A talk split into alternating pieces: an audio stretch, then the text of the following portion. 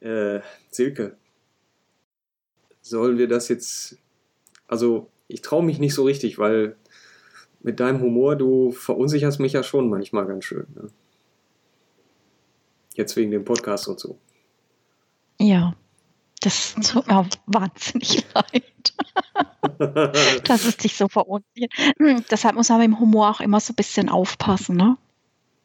Wann kann man humorvoll sein und wann sollte man es ja. besser nicht äh, sein? Das ist halt immer die Frage, mhm. was für eine Art von Humor hat der Gegenüber. Aber ich sehe schon an deinem Gesichtsausdruck, das tut dir wirklich leid. Na gut, dann auf in den Kampf. Also, ich sag mal, Humor ist nichts für Feiglinge. oh, das kann ja heiter werden. Wir brauchen jetzt so eine Gladiatorenmusik eigentlich anstelle des üblichen Jingles, aber jetzt kommt der Jingle.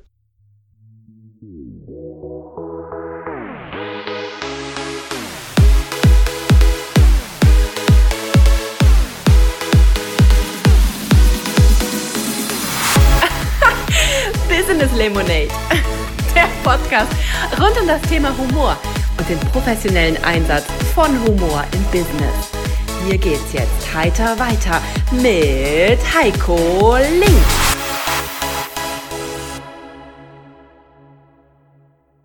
Silke, äh, Wüssolz, du bist gelernte Fachkrankenschwester für Anästhesie und Intensivmedizin und wir haben heute also keine Ahnung, was jetzt gleich so alles kommt, aber ein Thema ist, ich habe es jetzt extra für dich nicht bei unter anderem belassen, äh, ein Thema ist Humor im OP. Ne?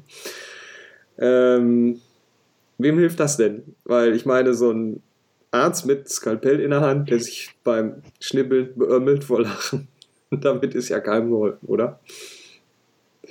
Naja, da kann ich jetzt mal alle deine Podcast-Hörerinnen und Hörer beruhigen. Ja. Also das hatte ich jetzt, äh, ist jetzt noch nicht untergekommen, dass jetzt ein Chirurg äh, sich dermaßen in äh, einem Lachanfall irgendwie wiedergefunden hätte, sodass er nicht hätte operieren können. Humor im OP ist ein ganz wichtiger Faktor, denn da sind wir ja schon in einem sehr speziellen Gebiet für die Patientinnen und Patienten und da spielt Humor schon eine große und wichtige Rolle. Hm, wer jetzt schon mal so eine OP äh, hatte oder auch mal schon Angehörige betreut hat, der eine Operation über sich ergehen hat lassen müsse, der weiß, dass die Menschen sich da in einer Ausnahmesituation befinden. Also eine OP, da ist man ausgeliefert, ähm, man weiß im schlimmsten Fall nicht, ob man nachher wieder aufwacht. Hm, dann gibt es natürlich jetzt Operationen, sag ich mal, wenn ich jetzt eine Gallenoperation habe oder eine Blinddarmoperation oder wenn ich äh, mal ein Handgelenk, einen Bruch habe und der versorgt werden muss, ist das natürlich eine andere Sache, wie wenn ich jetzt eine Krebsdiagnose habe mhm. und einen riesen Eingriff vor mir habe, wo es ja es ja wirklich auch darum geht, mein ganzes Leben wird danach anders sein. Und da ist es dann schon wichtig, wie begegne ich jetzt als Anästhesiekrankenschwester und auch als Anästhesist oder Anästhesistin den Menschen in diesen doch nicht ganz einfachen Minuten. Denn wenn du in diesem ähm, Vorbereitungsraum liegst, bist du einfach in einer enorm ausgelieferten Situation. Mhm. Das heißt, das ist, wir reden jetzt über diesen Moment, wo ich noch quasi im Bett wach reingerollt werde, sozusagen, und ich weiß so, jetzt in fünf Minuten geht's los oder in zehn Minuten geht's los und dann kommt die liebe Silke und dann schickt die mich in Schlaf und dann. ja, also äh, wir haben das jetzt gelegentlich auch so ein bisschen, wie, wie ist das mit dem Humor und äh, verträgt jeder Humor oder hört der Humor da dann auf? Darf ich in so einer Situation nicht witzig sein? Und in dem Krankenhaus, in dem ich gearbeitet habe, da hatten wir die einerseits wunderbare Einrichtung von so OP-Begleiter, Leiterinnen. Das waren in der Regel, oder die gibt es immer noch, sind ältere Damen, die ähm, bei den Leuten eben so lange mit dabei sind, bis es halt wirklich losgeht, weil meistens geht es ja nicht sofort los. Du wirst ja eingeschleust und dann gibt es da oft noch eine gewisse Wartezeit.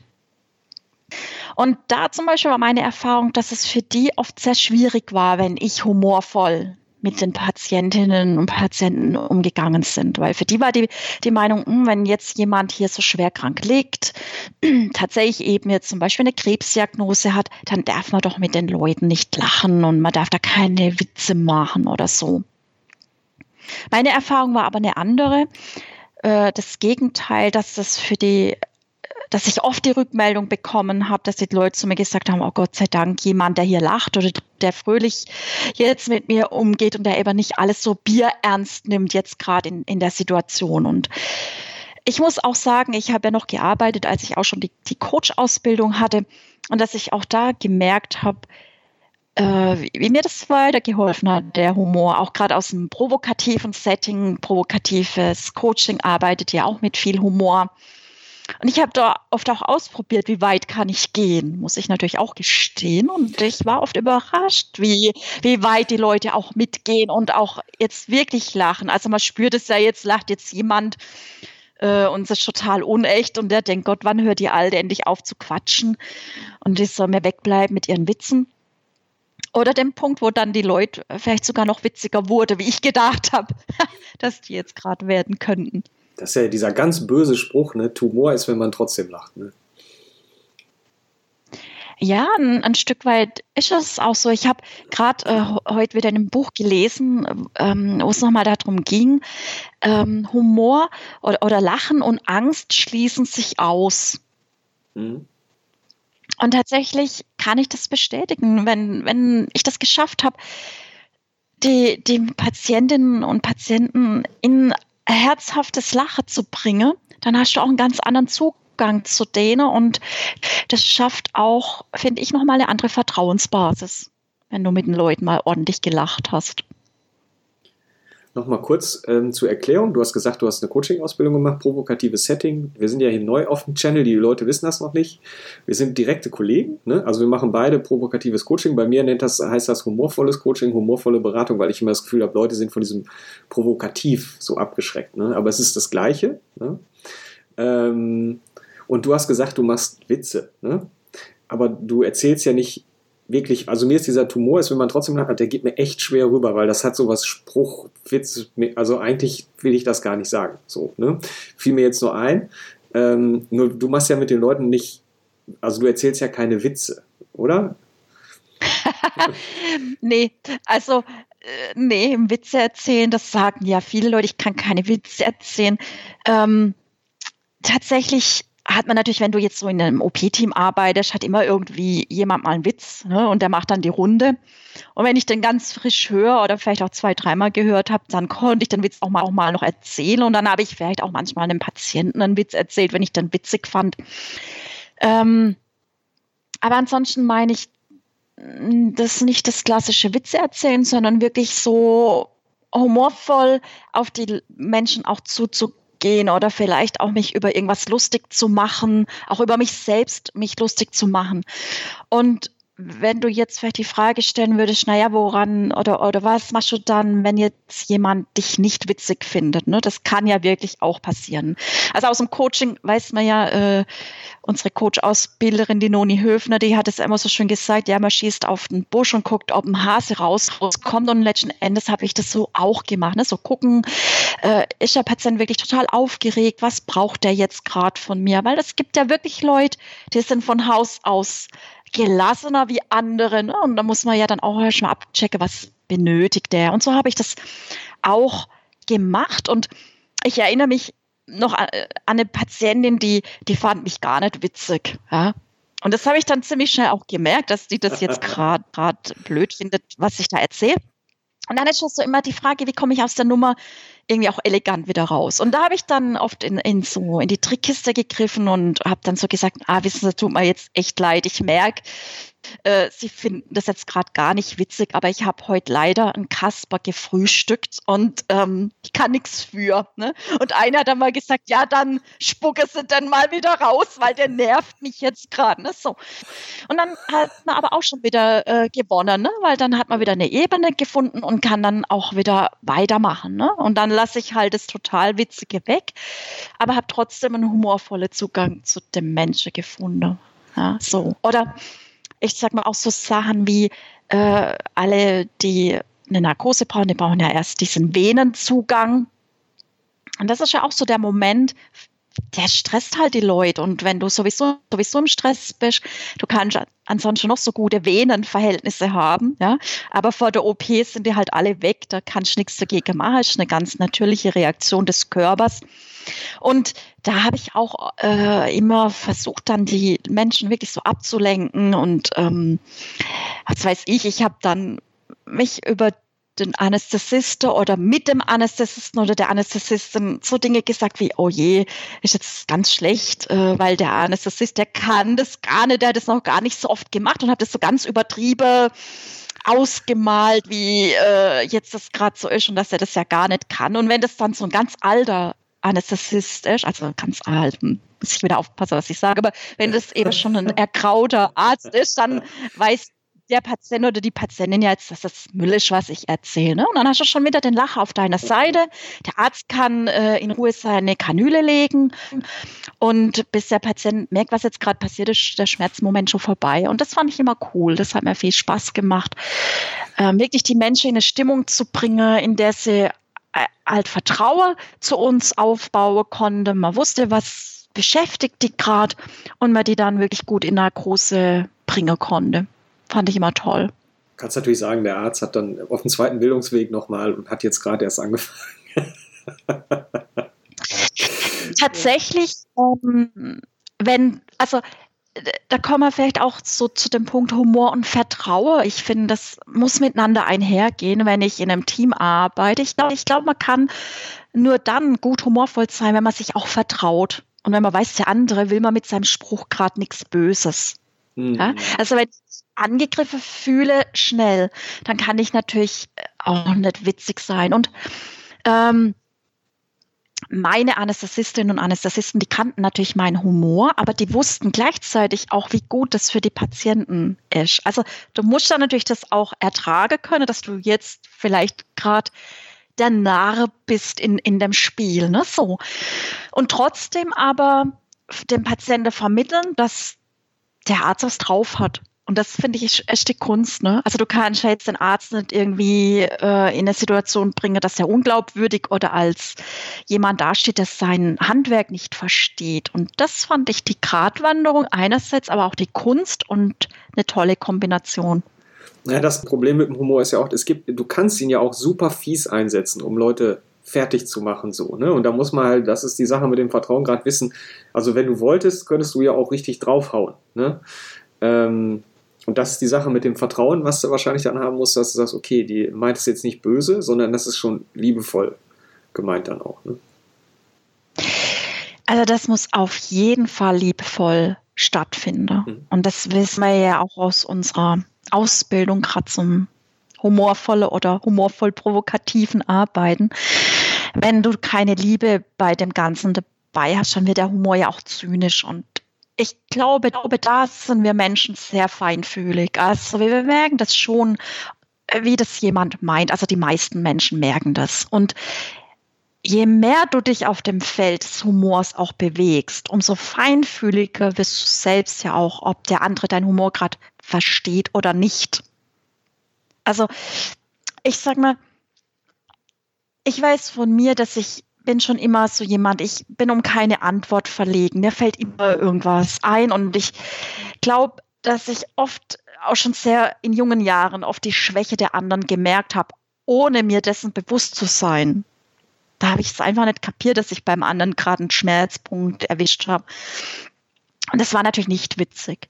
Aber jetzt durch auch meine Coachlaufbahn und auch durch die Ausbildung bei Höfners kann ich das sehr gut einsetzen, weil ich es besser, weil ich es für mich steuern kann und weil ich es bewusst einsetzen kann. Und das ist nochmal ein Unterschied.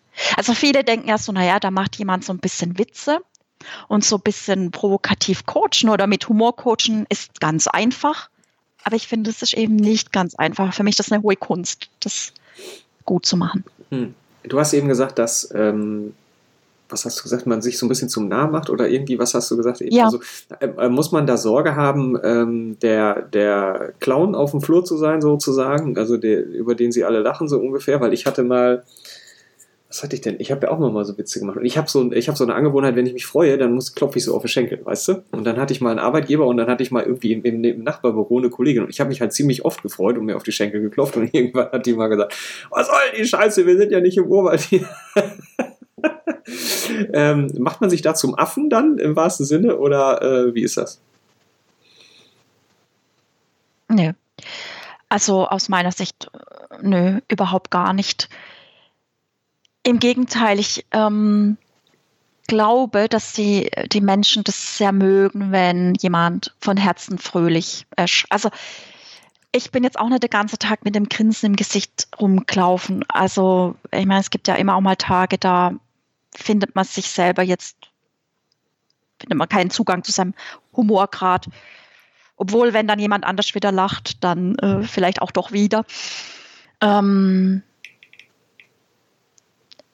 ich glaube, dass wir viel mehr Menschen brauchen, die eben mit einem gewissen Humor auch durch ihr Leben gehen. Ich finde, es gibt ja so viele schlimme Nachrichten und so viele schlimme Sachen und, und oftmals ist so vieles so bierernst und so. Und ich finde, wenn man die Leute anlacht und von Herzen lacht, also oder anlächelt, ich finde, das macht ja was mit den Leuten. Und so ist es auch, wenn du Patienten anlachst. Oder ich habe ja äh, viele äh, lange Zeit noch ambulant Anästhesie mitgemacht als Anästhesie-Krankenschwester. Und da hat man ja noch einen viel höherer Patientendurchlauf und du hast ja auch viel mehr auch mit den Angehörigen zu tun. Und da habe ich ganz, ganz, ganz oft wirklich erschreckend oft, muss ich fast schon sagen, die Rückmeldung von den Leuten bekommen, Gott sei Dank, sie lachen mit mir. Das finde ich schön, das tut mir gerade gut. Mhm oder sie lachen mich an. Weil wenn ich jemand auch anlacht, dann nehme ich den ja auch wahr und der andere fühlt sich auch wahrgenommen, weil das ja eine viel aktivere Geschichte ist, jemand anzulachen, wie wenn ich so gucke, wie ich den ganzen Tag gucke. Weil wenn ich jemand mit Humor begegne, muss ich ja viel mehr bei der Sache sein, wie wenn ich eine Routine abspule. Humor heißt, ich gehe auf den anderen wirklich ein und gucke, was braucht der gerade. Mhm. Das ist ja jetzt, ähm, du bist dann auch fröhlich, ne? Mit den Leuten im Umgang, ne? Also humorvoll, fröhlich, ne? Ich, ähm, ja, und zwar, äh, vielleicht möchte ich jetzt auch was fragen, weiß ich jetzt nicht, aber mir fällt dazu einfach der Punkt ein, dass es für mich tatsächlich irgendwann mal eine Entscheidung war. Und zwar eine Entscheidung in dem Punkt, wie möchte ich gern behandelt werden? Mhm. Wie möchte ich es gern haben? Ich würde gerne noch mal einmal auf diese Mitarbeiter eingehen. Ich habe eben gesagt, Clown Klassenkasper ist das Wort, was ich eigentlich gesagt habe. Ja. In der Schule war das der Klassenkasper, jetzt kannst du natürlich im Krankenhaus ja. bist du der, der, der, die Stationskasperin, Kasper, weiß ich nicht. Ne? Ähm, ich habe ja vorher den Jobsucher-Podcast gemacht, da warst du ja auch zu Gast und äh, es ging um das Thema Burnout. Und da habe ich mich halt viel mit, mit, ähm, mit so äh, Arbeitsthemen befasst und ich habe eine Studie dabei von Andrea Derler. So, und die, die Studie hat, trägt den Überschrift der ideale Mitarbeiter, Mitarbeiterin. Ne? Die hat in 2014 138 Führungskräfte gefragt, gefragt ähm, nach den Top 5 Eigenschaften, die eine Mitarbeiterin, ein Mitarbeiter haben kann. Also ideal aus Führungskräfte-Sicht. Und nach den Bottom 5, also die schlechtesten 5 Eigenschaften, die Mitarbeiterinnen und Mitarbeiter mitbringen können, aus Sicht einer Führungskraft. So die Top 5. Auf Platz 1 ist verlässlich. Auf Platz 2 ist produktiv. Auf Platz 3 ist loyal. Auf Platz 4 ist begeistert. Und auf Platz 5 ist fleißig. So, das sind die fünf besten. So, die fünf schlechtesten. Auf Platz 1 fröhlich. Auf Platz 2 selbstbewusst. Auf Platz 3 weicht vom Trend ab. Auf Platz 4 schwer beeinflussbar und auf Platz 5 selbstlos. Also fröhlich ist das Schlimmste, weil fröhliche Mitarbeiter da kann irgendwas nicht passen. Die außerdem arbeiten die ja auch gar nicht, weißt du? Weil sonst wäre die ja nicht fröhlich. Ne? Ich finde, das ist ein, also ein echt krasses Ergebnis so. Ne? Ja. Ja. Und das war der, äh, die Wunschvorstellung. Der Führungskräfte. Von Führungskräften. Ja, also das, äh, das eine war die Wunschvorstellung und das andere war der Worst Case sozusagen. Ne?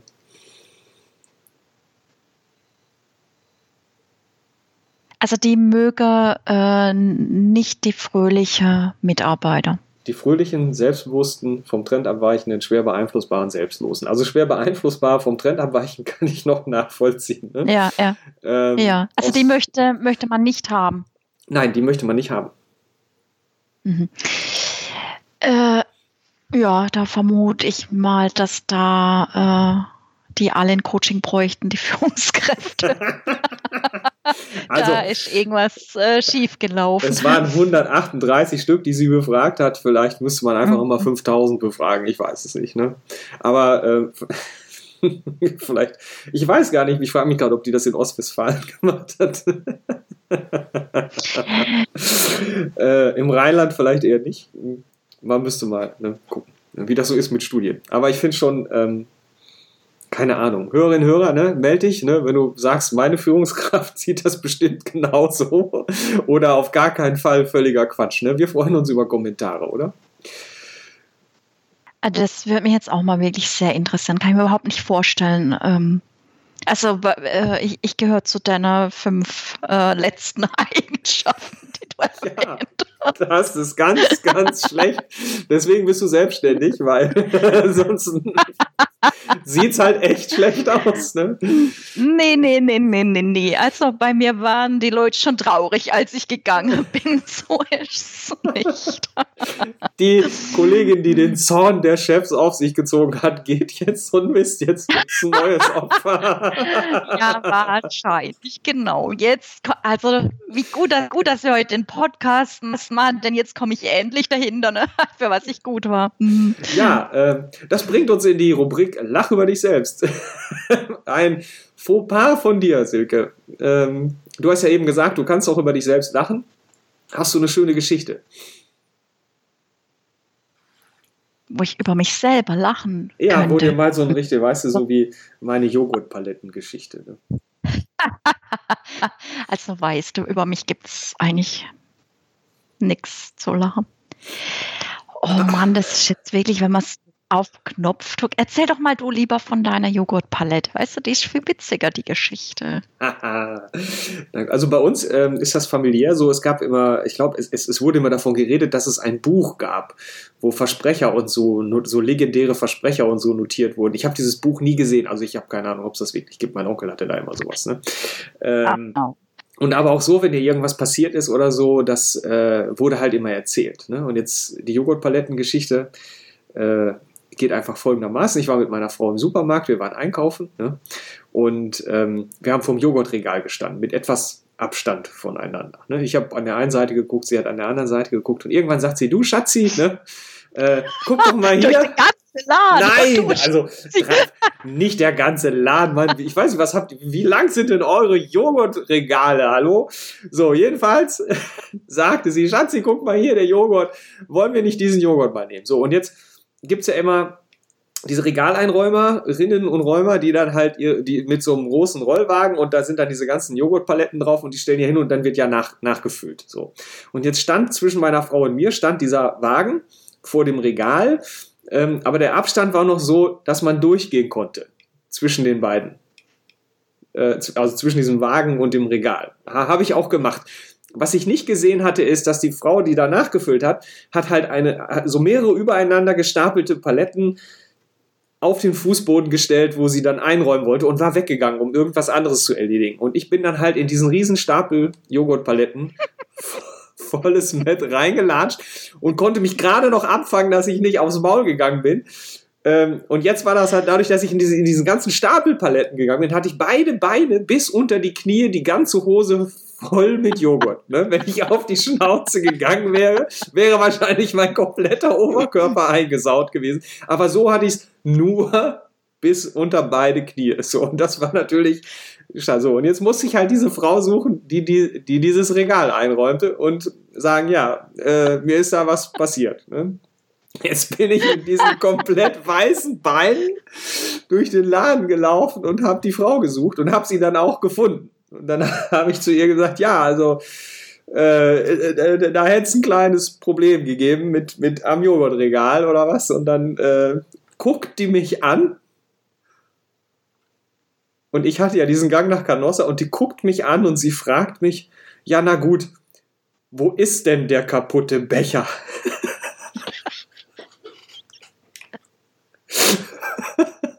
und ich dachte, scheiße, sie denkt, das ist ein Becher so ein Mist. Ich so, ja, so mit Becher kommt man nicht ganz hin, kommen Sie mal mit. So, und dann, ja, Riesenmalheur. So, und das war wirklich äh, schon, da kann man sagen, naja, musste erstmal hinkriegen. So, also, so diese Art von Geschichten finde ich ganz schön, wenn man die parat hat. Wenn man die parat hätte. Ne? Ja, so. aber dir passiert sowas natürlich nicht.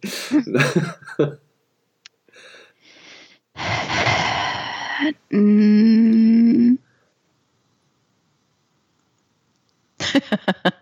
nee, kann ich mir jetzt so gerade äh, an so eine sensationelle Geschichte, die jetzt naja. deine Hörer, weißt du, wo die jetzt so lachen könnten wie bei dir. Ja. Nee.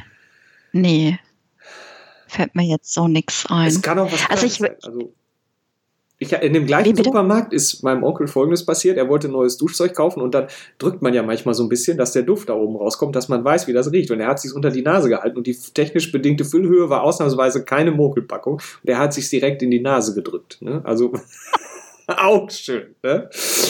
Ja. Also, äh, weißt du, ich, ich glaube halt, die Ostwestfalen sind halt wirklich viel witziger als ja. jetzt so die, die äh, in, in Baden-Württemberg. Weißt du? Ja, bei uns äh, wird nicht so gelacht.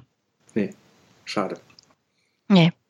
Also ich kann dir erzählen, dass ich früher manchmal echte Lachflashs hatte im, im OP und äh, ich dann nicht mehr aufhören konnte zu lachen. Oder ich kann dir erzählen, das, das ist eine wirklich witzige Geschichte. Da war ich noch auf Station und wir hatten einen Zivi. Damals gab es noch Zivis für alle, die das nicht kennen, Zivildienstleistende. Ja.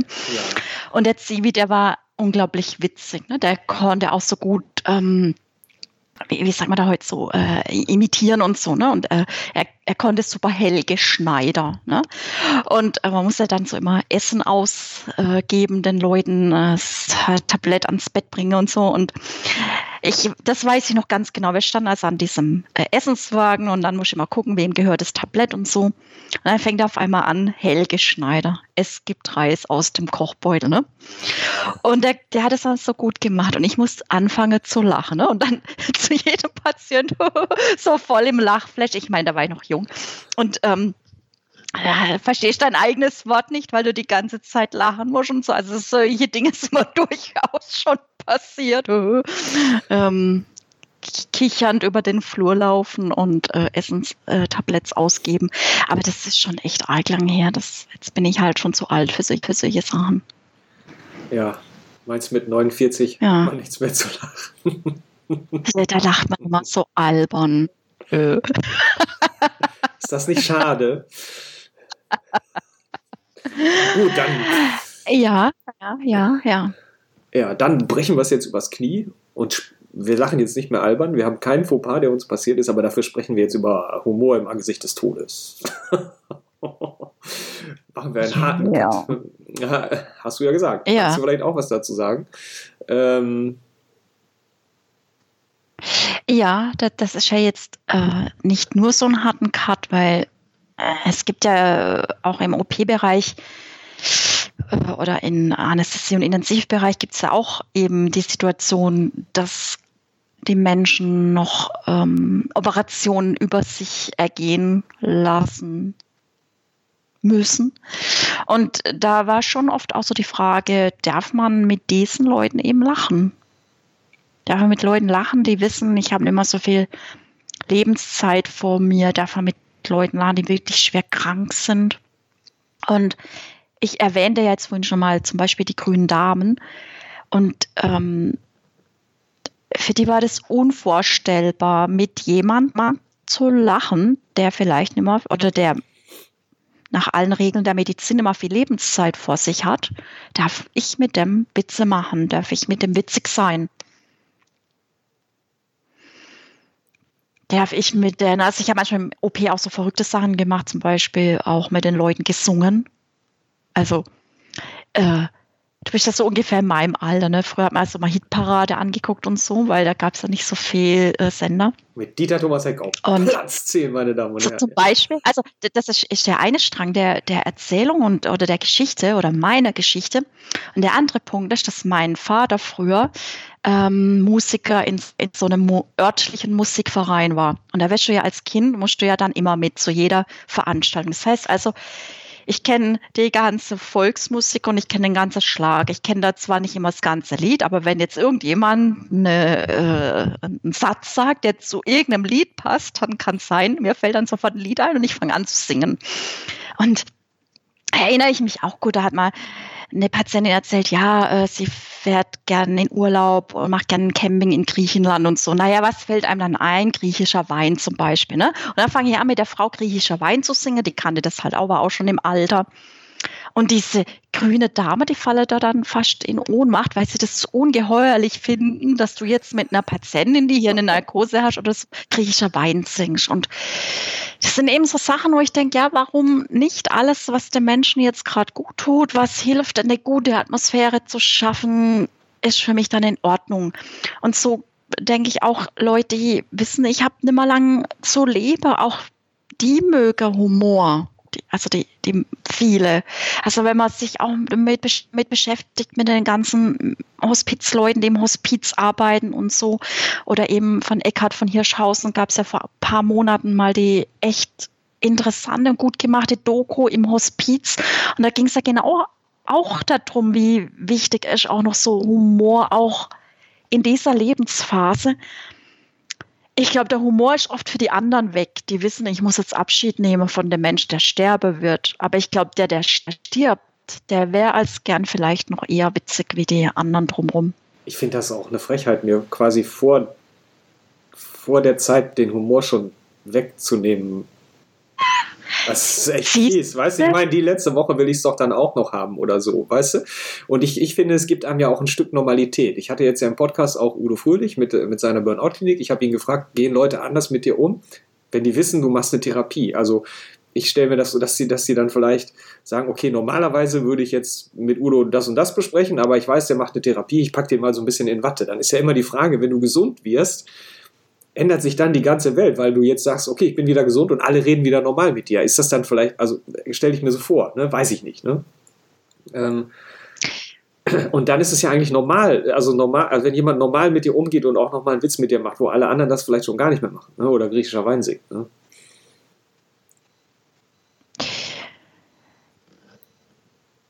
Ja. Ich glaube, oft ist wirklich die Sprachlosigkeit der nicht, nicht Betroffene äh, das größere Problem oder die Trauer, die die in dem Moment haben. Also es ist ja schon legitim, dass in, in der Geschichte jeder seine Gefühle ja erstmal hat und mit denen fertig werden muss. Aber wenn wir jetzt beim Thema Humor sind, ich habe vorhin schon gesagt, Humor hat für mich viel mit Vertrauen zu tun. Und somit auch mit einer guten Beziehung. Und ich denke, wenn du eine, in einer guten Beziehung bist zu den Menschen, mit denen du dann zu tun hast, wenn du jetzt auf deiner letzten Etappe angekommen bist, ich glaube, dann kann man vielleicht auch eher witzig sein. Aber wenn du jetzt sowieso ein schwieriges Verhältnis hast zu den Menschen, die da jetzt da sind, und das können ja genauso die Partner, die Kinder, was weiß ich sein, das ist ja alles immer nicht so einfach. Dann kann ich natürlich da auch nicht immer witzig sein. Weil, wenn ich das vorher nicht mit einer wirklich konnte, wie, wie soll das dann möglich sein? Aber ich glaube, Humor ist einfach so ein, ja, so ein Ventil einfach auch. Das merkt man ja dann manchmal, wenn man so Situationen hat, die vielleicht auf den ersten Blick so peinlich sind oder wo es stockt. Also hat auch gerade gestern eine äh, Kollegin erzählt, die arbeitet auch mit Angehörigen, wo es eben auch um ganz schwierige Geschichten ging und dann war plötzlich eine ganz komische Stimmung in diesem Gesprächskreis. Und dann war eine Teilnehmerin, die hatte sich zufällig vorher so Clownsnasen gekauft. Aber aus irgendeinem Impuls raus hat die die verteilt und hat gesagt, so jetzt setzen wir uns alle mal eine Clownsnase auf. Und das Spannende war, plötzlich war eine ganz andere Atmosphäre im Raum. Nur weil jetzt jeder eine Clownsnase aufhatte. Und ich glaube, das ist so der Punkt, den wir uns schon bewusst machen dürfen auch, dass, dass wir es uns auch leicht machen dürfen, dass wir nicht in diesem Schrecken und in diesem Schwere verharren müssen, sondern ja, wie, wie du gerade schon sagtest, warum soll die meine letzte Lebensphase nur äh, dramatisch geprägt sein, wenn ich vorher eigentlich ein witziger Mensch war? Die Frage ist, ob ich es noch kann. Ne? Also ich kriege halt auch, ich kann vielleicht andere Sachen ja auch nicht mehr. Ne? Aber wenn ich es noch kann, dann möchte ich es natürlich auch haben. Du hast jetzt eben gesagt Beziehung. Ne? Wenn du jetzt als ja. Krankenschwester zu einem, also ich würde gerne einmal Beziehung definieren. Wenn du jetzt als Krankenschwester zu, zu Patientin, Patient reinkommst, dann ist das ja nicht, also dann, ja, okay, ist eine professionelle Beziehung. Ich habe jetzt bei Beziehungen erstmal so gedacht an, ich kenne jemanden schon lange, ich weiß, wie ja. tickt da jemand oder so. Ähm, und es ist ja das Gleiche, wenn jetzt ähm, jemand bei dir oder mir so eine humorvolle, provokative Beratung bucht und kommt rein, den hast du ja auch vorher noch nie gesehen oder die. Ähm, da hast du ja in dem Sinne dann auch noch keine Beziehung, ähm, um das einschätzen zu können, so alles. Ne? Ich weiß, also mhm. ich habe ich hab eine Idee, was du jetzt gleich antwortest, aber ich frage dich, weil ich finde es spannend, was du sagst. Ne? er hat eine Idee, was ich antworte. Mhm. Ich würde es gerne nochmal für die Hörerinnen und Hörer, die das ja, ne, also die es nicht kennen, vielleicht einmal gerade noch äh, zum Schluss jetzt kurz aufklären ich glaube, dass man das ratzfatz hat. Also, dass man das genau auch so schnell äh, weiß, äh, wie kann ich jetzt mit dem umgehen, weil das ist ja eben genau für mich zumindest vergleichbar mit diesen Sequenzen, die ich für die Patientinnen und Patienten im OP hatte. Und zwar, da habe ich das auch gelernt, das war ein Mini-Zeitfenster, da hatte ich Sekunden eigentlich nur, um diese Beziehung herzustellen. Und die kommt mir natürlich jetzt als Coach zugute, weil ich äh, mache da eben manchmal dann auch schon einer meiner flotten Sprüche und dann sehe ich schon mal so, wie reagiert jetzt mein Gegenüber gerade. Und ich, ich finde, das, das geht äh, sofort eigentlich. Da ist ja sofort eine Beziehung. Das ist ja wie im richtigen Leben auch. Und dann äh, tastet man sich vor, kann ich jetzt noch witziger und noch humorvoller werden und läuft. Und irgendwann hat man dann so ein Verunsichert. Ich. und dann. also, und dann, was machst du dann? Aber auch das kann man, kann man ja aufgreifen. Ja, so, oh. Ja, also ich finde, das ist das Schöne, dass man äh, in dieser Art des Coachings wirklich alles ansprechen kann, auf eine humorvolle Art, was im Raum ist. Und ähm, deshalb macht mir diese Art zu arbeiten einfach sehr, sehr viel Spaß auch und ist auch für die Menschen sehr effektiv. Silke, Dankeschön. Viel Spaß. Effektiv finde ich gut. Damit würde ich sagen, gehen wir jetzt raus aus dem Podcast. Ich fand super, dass du wieder dabei warst und äh, verlinke natürlich auch nochmal zu dir in den Shownotes für alle, die dich vielleicht nochmal irgendwie kontaktieren möchten oder näher kennenlernen möchten auf äh, www.silke und dann silke-wüstholz.de. Minus Wüstholz. Mi mit, Minus ist noch dazwischen. Silke-wüstholz.de, genau. Ja, danke dir und äh, ja, an alle da draußen heiter weiter.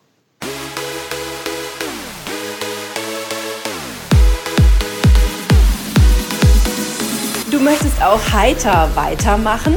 Dann buch jetzt eine humorvolle Beratung bei Heiko Link auf www.business-lemonade.com.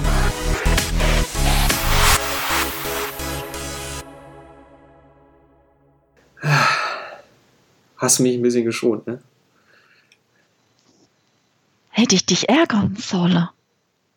Nee, aber ich war froh, dass ich jetzt, ich habe mich ja jetzt getraut, ich war ja so verunsichert zu Anfang.